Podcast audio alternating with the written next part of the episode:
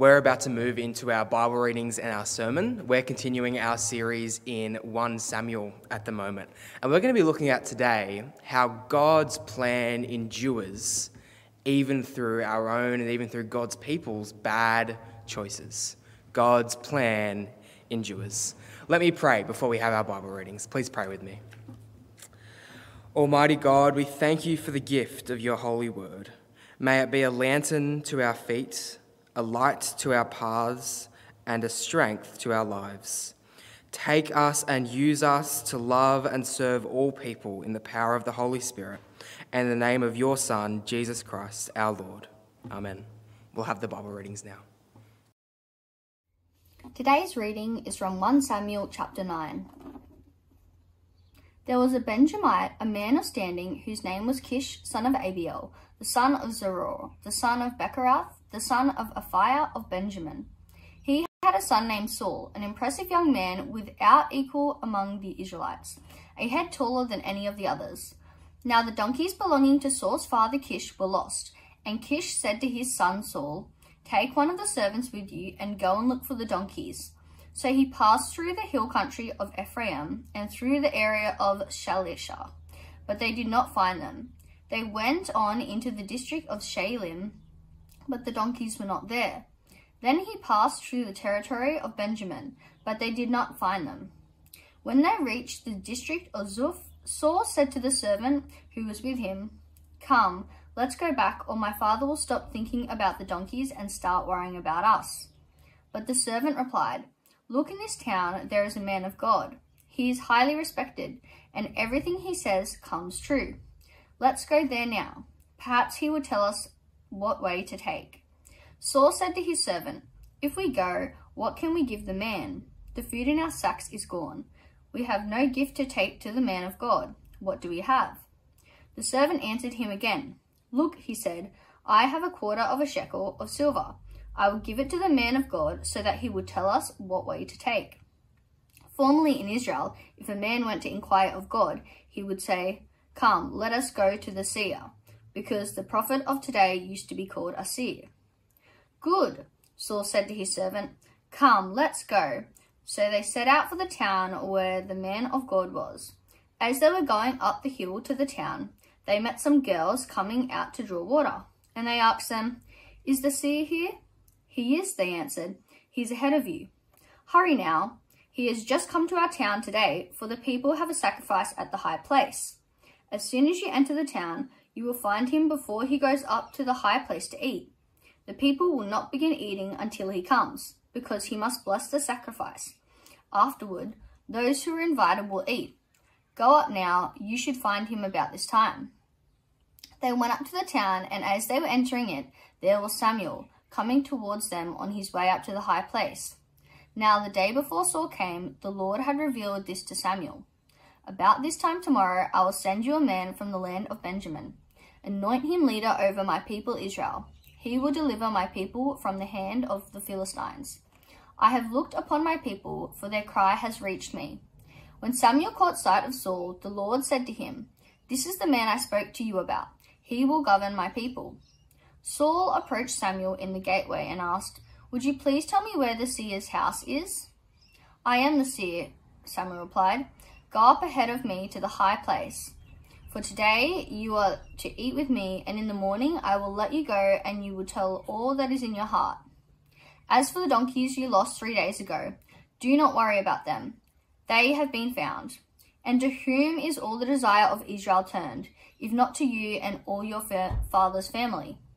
Saul answered, But am I not a Benjamite, from the smallest tribe of Israel? And is not my clan the least of all the clans of the tribe of Benjamin? Why do you say such a thing to me? Then Samuel brought Saul and his servant into the hall and seated them at the head of those who were invited, about thirty in number. Samuel said to the cook, Bring the piece of meat I gave you, the one I told you to lay aside. So the cook took up the leg with what was on it and set it in front of Saul. Samuel said, Here is what has been kept for you. Eat, because it was set aside for you for this occasion, from the time I said, I have invited guests. And Saul dined with Samuel that day. After they came down from the high place to the town, Samuel talked with Saul on the roof of his house.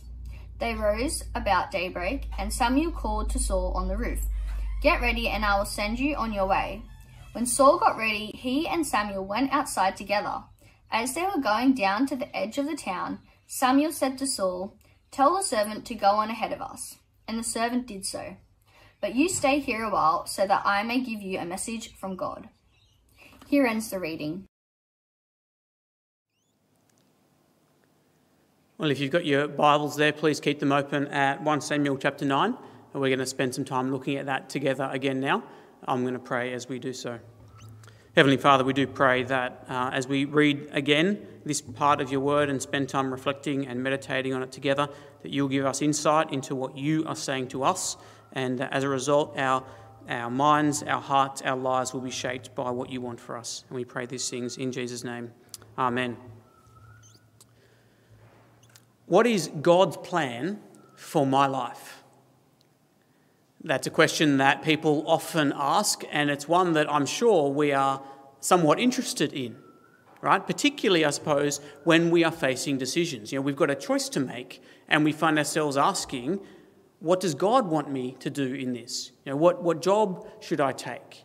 Where should I live? What should I do next year? What should I study? Who should I marry? Who should I go out with? What should I do with my spare time or money? And maybe you could add to that some particular decisions that maybe you're facing at the moment or have faced recently. And so we find ourselves thinking, well, I wish I knew what the best choice is in this situation. And then I guess if we want to put Christian language on it, we say, well, I wish I knew what God wants me to do. What is God's plan for me in this? You know, does God want me to go this way or that way? Does God want me to do this thing or that thing? Because surely knowing that would make life decisions that much easier, right? So, how do we evaluate what's got, what God's plan is for us? You know, what does He want us to do? And it seems to me, as I think about this and as I speak with people, that there are two common mistakes that people often make when it comes to this question of, you know, what's God's plan for my life? The first one is what I'd call Christian fatalism. Uh, that is a Christian version of just the idea of fate. You know, whatever is going to happen is going to happen. The Christian version is, well, God is in control of everything. And so what I decide, well, maybe that doesn't really matter all that much. You know, I'll just make my decisions and that will turn out to be God's plan because God is in control of everything. That's Christian fatalism. The other option is what I call God's roadmap. That is, God has the details of my life mapped out like on a, like on a roadmap, like on a GPS with the, the Google Maps coordinates all mapped out and the course that I need to take. And my job is to make sure that at every intersection, at every junction, every choice in life, I take the turn that keeps me on the path that God wants me to take in His plan for my life. Because the last thing I want is to end up off course in God's plan for my life. You know, God wants me to be over here and I'm somehow over here, and so I've got to backtrack and work my way back onto the path. Now, you can probably hear the attraction in both of those ideas. One of them is trying to hold on to the truth that God is completely in control of everything. That's true.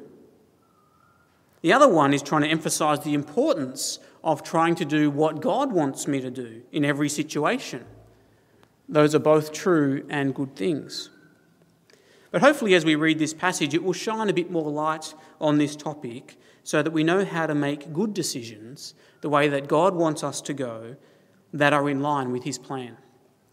now, you might remember from last week that the big issue that Israel are facing at the moment in this part of 1 Samuel is to do with their national leadership their leadership problems. They're nervous about the uncertainty of their leadership and not knowing where the next leader is going to come from. And so they've got together and they've decided that what they need is a king. That's what they want, and that's what they ask God for via Samuel. Give us a king. We want to be like the other nations, a king who will lead us into battle. And God recognized in that question that it was a rejection of him as their king. But he still said to his prophet Samuel, Give them what they ask for, give them a king. And that's as far as we've got so far. Samuel sends the people back home, and we're left waiting to see what is going to happen. And so we begin chapter 9 with that expectation kind of hanging in the air. What's going to happen with this request for a king that God has told Samuel to give to Israel? And who is this king going to be? But when we start chapter 9, as we just have today, it kind of feels like we're going on a bit of a detour, very literally. You know, chapter 9 begins with what looks like a new story, and a fairly mundane one at that, about some guy that we've never heard of whose son goes wandering through the countryside looking for lost donkeys. But as the story unfolds, we discover a series of remarkable coincidences, you, should, you could say, that increasingly seem like they are leading us somewhere. So let's have a look at it. The people have just asked for a king, as I said, and now this new guy, Saul, that we just met, is introduced, and he seems to fit the bill. You know, they've asked for a king like the other nations who can lead them into battle, and Saul is literally head and shoulders above everyone else. He's a head taller than everyone else, he's the best looking guy in the country. He sounds pretty kingly. And so we're obviously wondering if this is going to be the king that the people have asked for. But this is where the story seems to go a bit off course. You know, we think we're meant to be searching for a king, but here's young Saul wandering the countryside searching for lost donkeys. Let me read verses 3 and 4. Now, the donkeys belonging to Saul's father Kish were lost, and Kish said to his son Saul, Take one of the servants with you and go and look for the donkeys. So he passed through the hill country of Ephraim and through the area around Shalishah, but they did not find them. They went on into the district of Sha'alim, but the donkeys were not there. Then he passed through the territory of Benjamin, but they did not find them. At this point, it kind of reminds me of one of those cowboy movies where we've just we've cut from the main scene of the story just to watch these two cowboys on their tired old horses wandering across the countryside, and you see that kind of dotted red line as they zigzag back and forth across the map. This donkey search seems a long way from the big issues of national significance and the leadership and, and the kingship of the nation that we just ended chapter 8 with. And they're clearly not having any luck finding these donkeys either. By the end of verse 4, the donkeys are nowhere to be found. But this is where the plot thickens. Because right at this point, they arrive in the district of Zuph. Verse 5. When they reached the district of Zuph, Saul said to the servant who was with him, Come, let us go back or my father will stop thinking about the donkeys and start worrying about us. Now, wow, I hear you say, I can't believe they've arrived in Zuph. Where on, earth, where on earth is Zuph, right? If you're anything like me, your eyes probably glaze over when you hear those details of names and places that we just don't really know about. But if we've been reading 1 Samuel carefully, then just maybe that mention of Zuph will start to ring some bells for us. Because Zuph was the great great great grandfather of our prophet Samuel. And the district of Zuph was the area around the town of Ramah where Samuel lived. Samuel was a Zuphite. We're told that back in chapter 1, verse 1. And so, right at the point where Saul wants to turn around and go home, they just happen to arrive in the area where Samuel lives, the very Samuel who God has told to give Israel the king they have asked for. So, Saul wants to go home, but for some reason, his servant comes up with another idea. Somehow, this servant knows that there is a man of God in this town who may be able to help them and give them some direction. Now, this man of God is not named. We're not told who he is, but I think by now we've probably got a bit of an inkling as to who this might be. So the servant makes this suggestion, but Saul is not convinced. They don't have anything they could give as a gift to this man of God, but somehow the servant comes up with exactly what they need. Verse 8. Excuse me. The servant answered him again. Look, he said, I have a quarter of a shekel of silver. I will give it to the man of God, so that he will tell us what way to take. What he literally says here is, Behold, there is found in my hand a quarter of a shekel of silver. Now, we don't know how this money happened to be found in his hand, but the way that he tells it, it almost sounds like he put his hand in his pocket and went, Whoa, look at that. How did that appear there? I just found this quarter of a shekel of silver in my hand. And the series of remarkable coincidences continue when they bump into some young women on their way to the town. And they ask where the seer, the prophet, is, and it just so happens that he's just arrived in town. And more than that, he's just up ahead of them. And again, if we're watching this in a movie, it's like as they look up, they just see the end of his robe as he turns the corner ahead of them. We don't quite get a full glimpse of him. But then in verse 14, we finally get to the climax we've been expecting. Verse 14 They went up to the town, and as they were entering it, there was Samuel coming toward them on his way up to the high place. This series of remarkable coincidences has finally brought Saul to Samuel, the prophet who God has told to give Israel the king they've asked for. Now, it's at this point that we get a significant development in the story, because this is where we hear God speak for the first time. And we discover that God's word has been at work behind the scenes from the very beginning. If we look at verse 15, we actually discover that God had already spoken the day before. Let me read from verse 15 and down to verse 17. Now, the day before Saul came, the Lord had revealed this to Samuel. About this time tomorrow, I will send you a man from the land of Benjamin. Anoint him ruler over my people Israel. He will deliver them from the hand of the Philistines. I have looked on my people, for their cry has reached me. When Samuel caught, when Samuel caught sight of Saul, the Lord said to him, This is the man I spoke to you about. He will govern my people. You see, we can say all we want about these remarkable coincidences that have led up to this moment. But without these verses, and what follows, all we've got is a guy wandering around the hills of Israel who just happens to bump into Samuel, the kingmaker. Up until this point, it's really just hints and hunches and remarkable coincidences, but it's the Word of God that actually reveals what's happening. That this is the man who God wants Samuel to anoint as the next leader of Israel.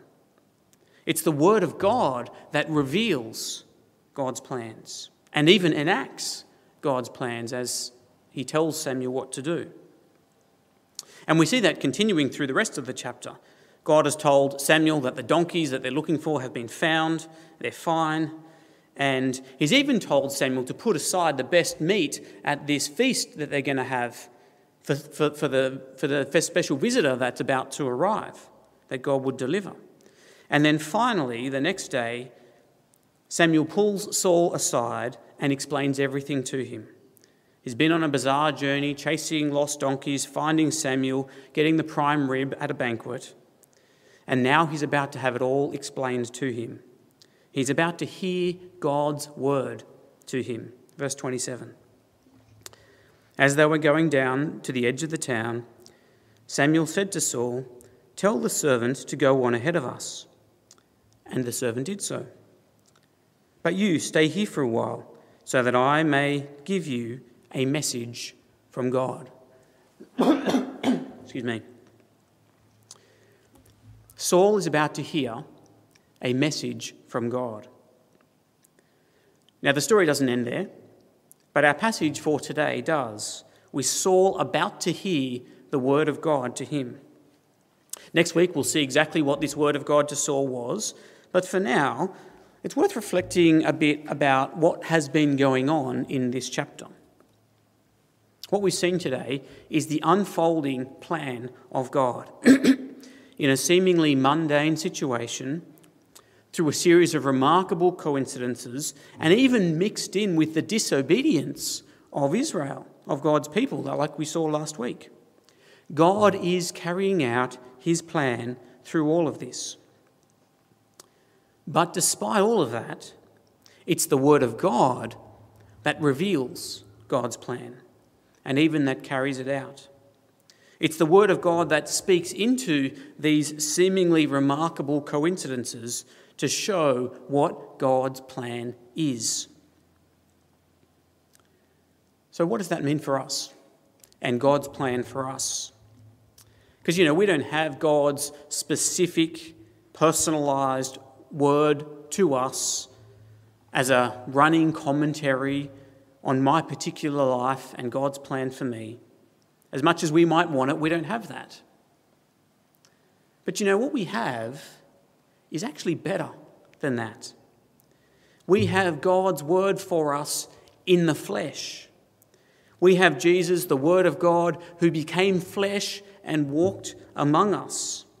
Jesus is the complete and final and perfect Word of God, the perfect revelation of God and His plan for us. You know, Hebrews chapter 1 tells us that God used to speak through the prophets like Samuel, but now He has spoken by His Son Jesus. The Word of God that spoke into the darkness and brought the universe into being. The word of God that directed the course of Saul's footsteps to make him the next king of Israel, the word of God that controls all of history, that word became flesh for us to reveal God to us and to carry out God's plan for us. That's where we find God's ultimate plan for us and for our world in the life, death, and resurrection of Jesus, in the message of Jesus that says God's love for you cannot be stopped, that says repent and believe this good news. You want to know what God's plan is for your life? That's it. For you to be made one of God's own children, dearly loved and completely forgiven, and for you to live the way that He wants you to as you wait for Jesus to return. That's the will and the plan and the purpose of God that His Word has revealed. But I know, as I speak to people and even for myself, that sometimes we want more than that. Right? Sometimes maybe we find that answer a bit dissatisfying, even if we shouldn't. Because where does that leave us with those decisions that we have to make? You know, there's an expression that I sometimes hear people say, in fact, I sometimes say myself, that speaks into this question about knowing God's plan for, for my life, particularly when it seems like God might be leading in a particular direction. And it's this it's such a God thing. I wonder if you've heard that expression. It was such a, such a God thing. You know, I, I think about myself when, when all the circumstances seem to be lining up in this direction, all the doors seem to be opening up this way and closing this way. It's a God thing. I've got a friend who was going through a really difficult situation in his work, and it was affecting his life and, and, and for his wife as well. And then all of a sudden, out of the blue, this other job opportunity came up. And it seemed like this is going to deal with all of those problems and, and fix all of those problems. And I remember his wife saying, It is such a God thing. Now, at one level, yes, of course, it's a God thing. God is at work in every situation, both the good and the bad. Even when evil men put Jesus to death on a cross, that was a God thing. But what does that actually tell us? Does that mean we should commend those men for making a good decision in that case? Of course not. Should my friend and his wife see this as God telling them that they should take that job? Well, it may be a good decision, but the lining up of the circumstances, the opening of doors or the closing of others, perhaps, or the way that it solves the current problems in life, that's not necessarily the way they should evaluate that. The way that we can know God's plan is by what He says, by what He tells us. And what He tells us is to make godly decisions, decisions that are in line with His character decisions that are in line with how He wants us to live, with whatever kind of information we've got at our disposal in front of us. Decisions that move me towards and not away from what God has revealed to me in Jesus. Trusting in His love for me, living the way that He wants me to live, wanting to be more like Jesus. And of course, that will affect the decisions that we make, whether we choose this way or that way. You know, we can't mess up God's plan for our life any more than Saul could have messed up God's plan by turning left instead of right when he got to Shalishah.